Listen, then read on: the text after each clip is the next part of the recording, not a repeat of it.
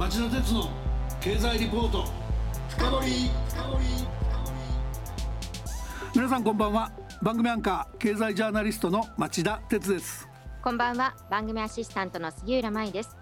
新型コロナ対策で私とゲストの方はリモートで出演します。さて今夜の町田鉄の経済リポート深掘りのタイトルは、日本経済を揺るがすロシアのウクライナ侵攻、政策対応のポイントはです。昨日でロシア軍のウクライナ侵攻から3週間が経ちました。各地で戦闘が拡大して泥沼化する一方で、西側諸国の経済制裁もあり、世界と日本の経済にも多大な影響が出始めています。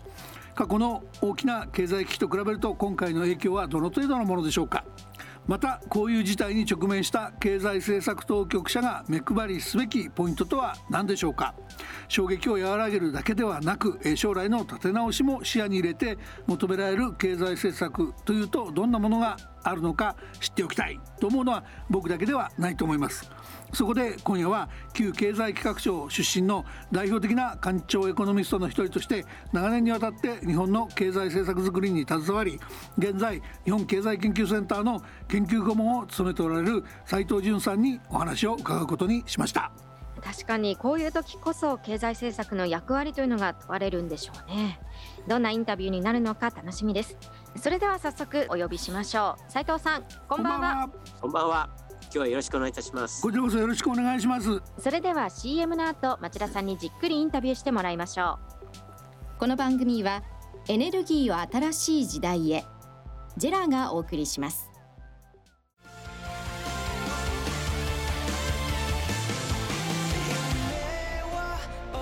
本気で夢を追いかけるとき、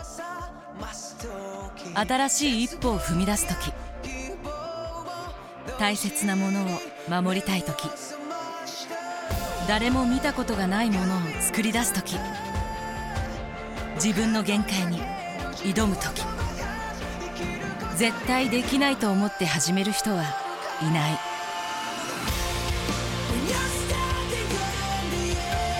絶対なんて誰が決めた？CO2 が出ない日を作る。 JERA は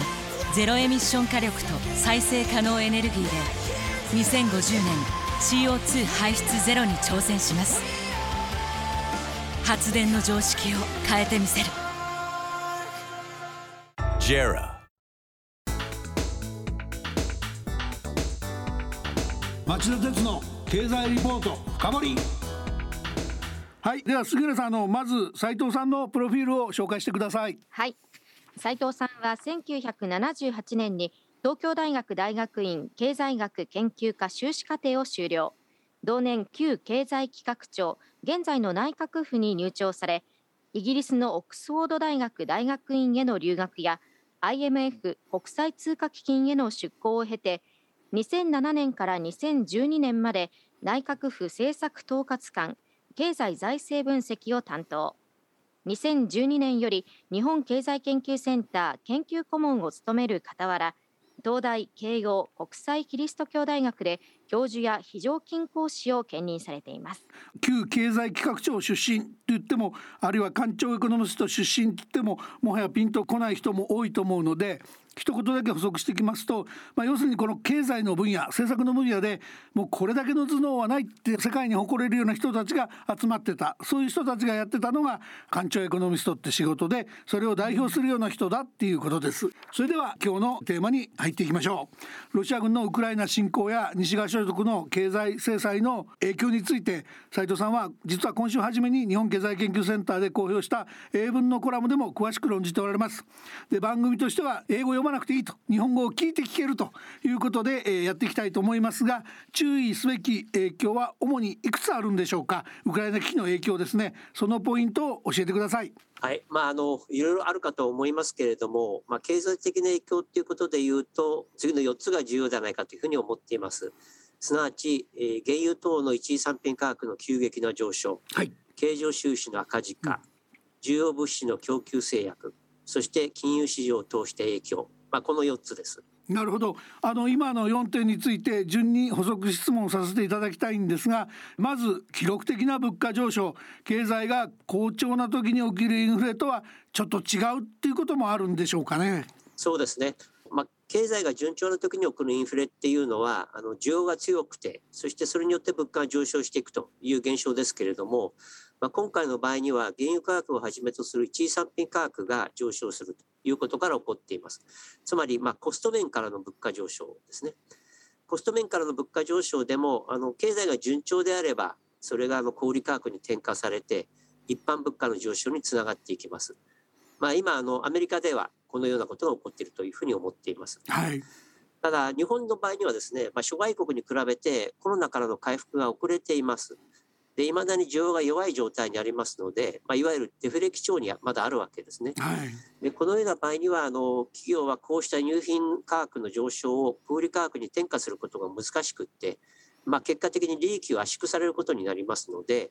逆に景気回復の重しになっていく可能性があるんではないかというふうに思っています。なるほど、非常に厳しい状況ですね。それから2つ目に指摘された経常赤字の原因を一言で言うと何でしょうか。外国には経常赤字の国ってたくさんありますし、単なる経常赤字ならばさほど心配することもないんだと思いますが、あえて斉藤さん指摘されるっていうのはやはり何か日本には気がかりな要因があって、この経常赤字が例えばその常態化しないかとか、そういうことを懸念されているということなんでしょうか。あとこの関連ではこのところ進んでいる円安や財政赤字なんかも気がかりですよね。そうですね、最近の国際収支を見るとですね、輸入の増加を背景にして貿易収支が赤字となっています、はい、そしてそれによって経常収支も赤字になっているわけですね。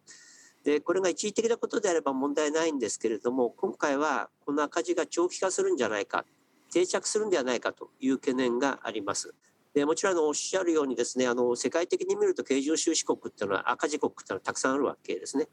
ですから、それ自体が問題であるというわけではないんですけれども、日本の場合には、1960年代の後半以降、高度成長期の後半ですけれども、基本的には経常収支は黒字基調で推移してきました。で、今回のことでこの基調の変化がもたらされるということになるとすれば、様々な影響が出てくる可能性があるというふうに思っています。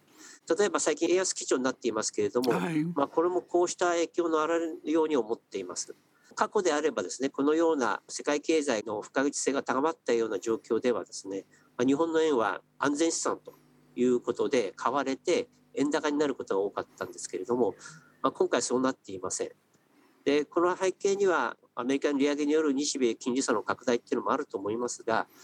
日本の経常収支の黒字基調が変化しているんじゃないかという見方が投資家の中でも広まっているんじゃないかということがちょっと心配であります、世界一の債権大国でなくなろうっていう話ですもんね。厄介だとは思います。それから3番目にサプライチェーンのお話もありました。原油、天然ガス、レアメタル、穀物の輸入の問題かと思いますが、こちらも解説いただけますか。はい、全体として見るとですね、日本に占めるロシアのシェアっていうのはとても小さいものです。2021年のデータを見るとですね、日本の輸入の 1.8% 程度にとどまっていますね。で、ただ品目別に見ると、魚だとか木材だとか LNG だとか石炭、非鉄金属など、こういったところではロシアのシェアが高いものがあります。で、こうしたところではロシアの銀行が国際的な決済システムである SWIFT から排除されたということもありますので、決済が難しくなってロシア製品を扱う業者を中心にして影響が及ぶ可能性があるというふうに思っています。今おっしゃったご指摘になった製品ですけれども、他から調達することも難しいものっていうのは結構あるんでしょうか。そうですね、多くの品目についてはですね、ロシアに代わる供給策を探すことができると思います。それほど特殊なものではないので。で、ただ問題はですね、特定のレアメタルですね、はい、ロシアからの輸入の割合が高いということがあります。レアメタルというだけあってですね、供給先が限られているわけですね。で、しかもこれらはですね、現在重要な製品となっています。例えば自動車の排ガス浄化装置だとか、あるいは電気自動車、携帯電話などの電池にとって欠かせない原料となっています、はい、でこれらの代替供給先をどうするかっていうのが早急に解決しなければならない問題としてあるのではないかと思っています。なるほど。あと4つ目として、そのマーケットへの影響もご指摘されていました。これもちょっと聞かせてください。はい、ロシアのウクライナ侵攻に伴って、今まで申し上げたような懸念が出てきたということもあってですね、世界経済をめぐる不透明感が高まりました。日本企業のロシアからの撤退などもあったわけですね。でこうしたことを受けて株価が大きく下落しているわけですが、年度末である3月末時点の株価がどうなるかということによってはですね、企業の決算に大きな影響を与える可能性があるというふうに思います。それから、ロシアの中央銀行の資産凍結があったことでですね、ロシアの外貨建て国債がデフォルトになるんじゃないかという可能性も高まっているわけですけれども、これはすみません、なんとか16日はクリアしたけども、まだ、15本出している外貨建ての債券のうち、国債のうちの2本でしかないし、さらには利払いだけじゃなくて元本の償還も来るし、銀行の債務も大きいし、これは全然危機は去ってないってことですよね。そうですね。で今のその外貨建ての国債に限ってみてもですね、直接こうした国債を保有している投資家はあまりいないかもしれませんけれども、これらを組み込んだファンドを通じてですね、間接的に保有している場合もありますので、こうしたことによってはですね、金融市場の不安定化につながる可能性があると思っています。なるほど。この4分野、大変様々な角度からいろんな影響が心配しなきゃいけないことよく分かったんですけども、だとすればですね、政策の当局はどういう対応をすべきなのか。例えば日本ではその国会なんかが大きく問題にしている急激な石油製品、ガソリンなんかの高騰について、補助を出せということをいろいろ言ってますが、このあたりについては斉藤さん、どう考えていけばいいですか。そうですね、おっしゃる通り、政府は石油製品価格の上昇を直接抑制するために、石油の元売りへの補助金を支給することとして、その上限を引き上げてきています。もちろん石油製品価格の上昇っていうのは家計や企業に影響を与えますから、その価格の上昇を抑制したいっていうその意図はよくわかるんですけれども、石油製品価格の上昇自体を抑制してしまうとですね、消費者の節約努力のインセンティブを失わせることになります。また石油製品の消費を減らすという、政府の掲げている脱炭素化への取り組みというのがあるわけですけれども、それにも反することになってしまいます。時代にも逆行するってことですね。したがってもし家計をサポートするんであればですね、必要とする家計に直接支給する方法を考える方がよくてですね、その市場メカニズムに介入するということはなるべく避けた方がいいと思います。なるほどね。それからマーケットへの影響のうち、財政赤字もあります。国際市場への影響には斉藤さん、どういう配慮が必要というふうにご覧になってますか。はい、先ほど経常収支が赤字になったことについて の懸念は申しましたけれども、通常であれば経常収支が赤字であっても問題ありません。ただ赤字になるということはですね、これまでの黒字の場合の逆でですね、日本の対外資産が減少していって外国に日本への投資をしてもらう必要があるということを意味しています。でこの外国の投資家が増えたときに日本にどのような影響があるのか。で特に日本のように大量の国債を発行して大きな政府債務がある場合にどのような影響があるかというのが心配です。例えばもしかしたら外国人投資家は日本の財政の持続可能性に懸念を持って高い金利を要求してくるかもしれません。でこれは現在長短金利操作付き量的質的金融緩和政策を導入して金利を低く抑えようとしている、日本銀行の努力があるわけですけれども、これにとって大きな挑戦になるわけですね。金融政策の運営が非常に難しくなる可能性があるというふうに思います。もう本当におっしゃる通り、日銀の舵取りも難しいと思いますが、一方その本丸というか頑強というか、その財政の方のこういう局面で財政絞るってことはありえないとは思いますけど、一方でその使うんなら効率的にと先ほどおっしゃっていましたけども、そのガソリン価格でも価格をなんとかしようっていうんではなくて家計にみたいなお話ありましたけど、そういったそのいろんな角度での財政のワイズスペンディング的なことも効率的に考えてもらう必要はないんでしょうか。それはあると思いますね。すでに日本の財政っていうのはコロナ以前からOECD 諸国の中でも最悪の状態でした。でコロナで一層この状況が悪化したわけですね。で経常収支の赤字化も視野に入ってきたとなると、財政をいかに再建するのか、その見通しを政府が示すことはとても重要なことだと思います。でしかも長期的に考えるとですね、デフレから脱却した時にはいずれ金融政策も利上げをして正常化をしていくことになります、はい、でその時点でなお大量の政府債務があるとなるとですね、政府の利子負担が非常に大きなものになっていくわけで、一層財政再建が難しくなってしまうということになります。なのでその意味ではですね、単に財政再建だけを考えるんではなくて、金融政策の関係も考えながら財政再建策を考えていく必要があるというふうに思います。なるほど。サプライチェーンについてもちょっと確認しておきたいんですけど、諸外国特にアメリカなんかではそのメイドインアメリカみたいなことに戻ろうっていうのはすごく多いんだけど、ああいう政策については斉藤さんどういうふうにご覧になってますか？最近日本にとってサプライチェーンで非常に大きな問題になっています。コロナでも日本のサプライチェーンのものさが浮き彫りになりました、はい、マスクだとか半導体っていうのはその例ですけれども、そうでしたね。今回のロシアのウクライナ侵攻で、地政学上のリスクからもサプライチェーンを見直す必要があるということが明らかになったというふうに思います。でおっしゃるように米国などでもですね、米中貿易摩擦を経験する中でサプライチェーンの見直しが行われていますが、諸外国の場合には国内生産への回帰というのが強調されることが多いように思います、はい、でただ日本の場合にはですね、それが簡単には正解とは言い切れないというところが難しいところです。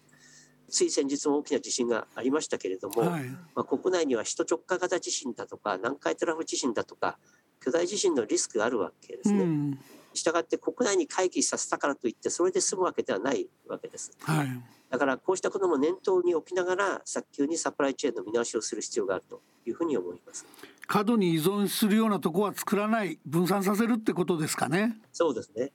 なるほど。実はこの番組マーケット関係者のリスナーも多いので最後になりますけど、ぜひもう一つ伺いたい質問があります。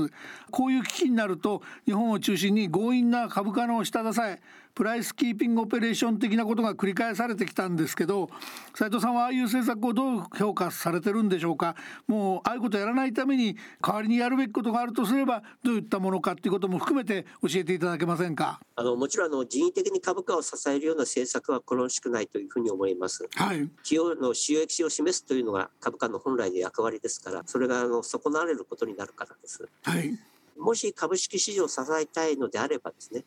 日本経済の長期的な展望を示して将来的にはビジネスチャンスがちゃんとあるんだということを明らかにすることによって企業の収益性への展望を高めるということが大事だというふうに思います。なるほど。政府の場合はですね、コロナ後そしてウクライナ侵攻後に予想される日本経済の構造変化、これについての展望とそれに対する政策の在り方を示し、そのことによってビジネスにとって長期的な見通しを立てやすい環境を作る、そういうことが必要ではないかというふうに思います。そうしたことによって民間部門が動き出せば長期的には株価にもいい影響が出てくるはずだと思います。ああ、そういうのが王道ですよね。斉藤さん、今日は本当に貴重なお話をありがとうございました。前回から今回までご出演ちょっと2年近く空いちゃって残念だったんですけど、次はぜひまた近いうちにお話を聞かせてください。よろしくお願いいたします。こちらこそありがとうございました。よろしくお願いいたします。さて杉浦さん、斉藤さんのお話どうでしたか？1ヶ月前には予期していなかったような世界情勢になって、国内では一昨日大きな地震がありました。またコロナのように新たな感染症が今後発生するかもしれないといろいろ考えると、その都度柔軟に対応できるよう本当に先を見据えて備えていかなければいけないんだなっていうのをお話伺って感じました。なるほど。リスナーの皆さんはどう感じたでしょうか。来週はインドはなぜロシア制裁に距離を置くのかと題して、日本経済研究センターの山田豪主任研究員にインタビューします。それでは来週も金曜夕方4時からの町田鉄の経済ニュースカウントダウンからスタートする3つの番組でお耳にかかりましょう。それでは皆さん、また来週。この番組はエネルギーを新しい時代へJERAがお送りしました。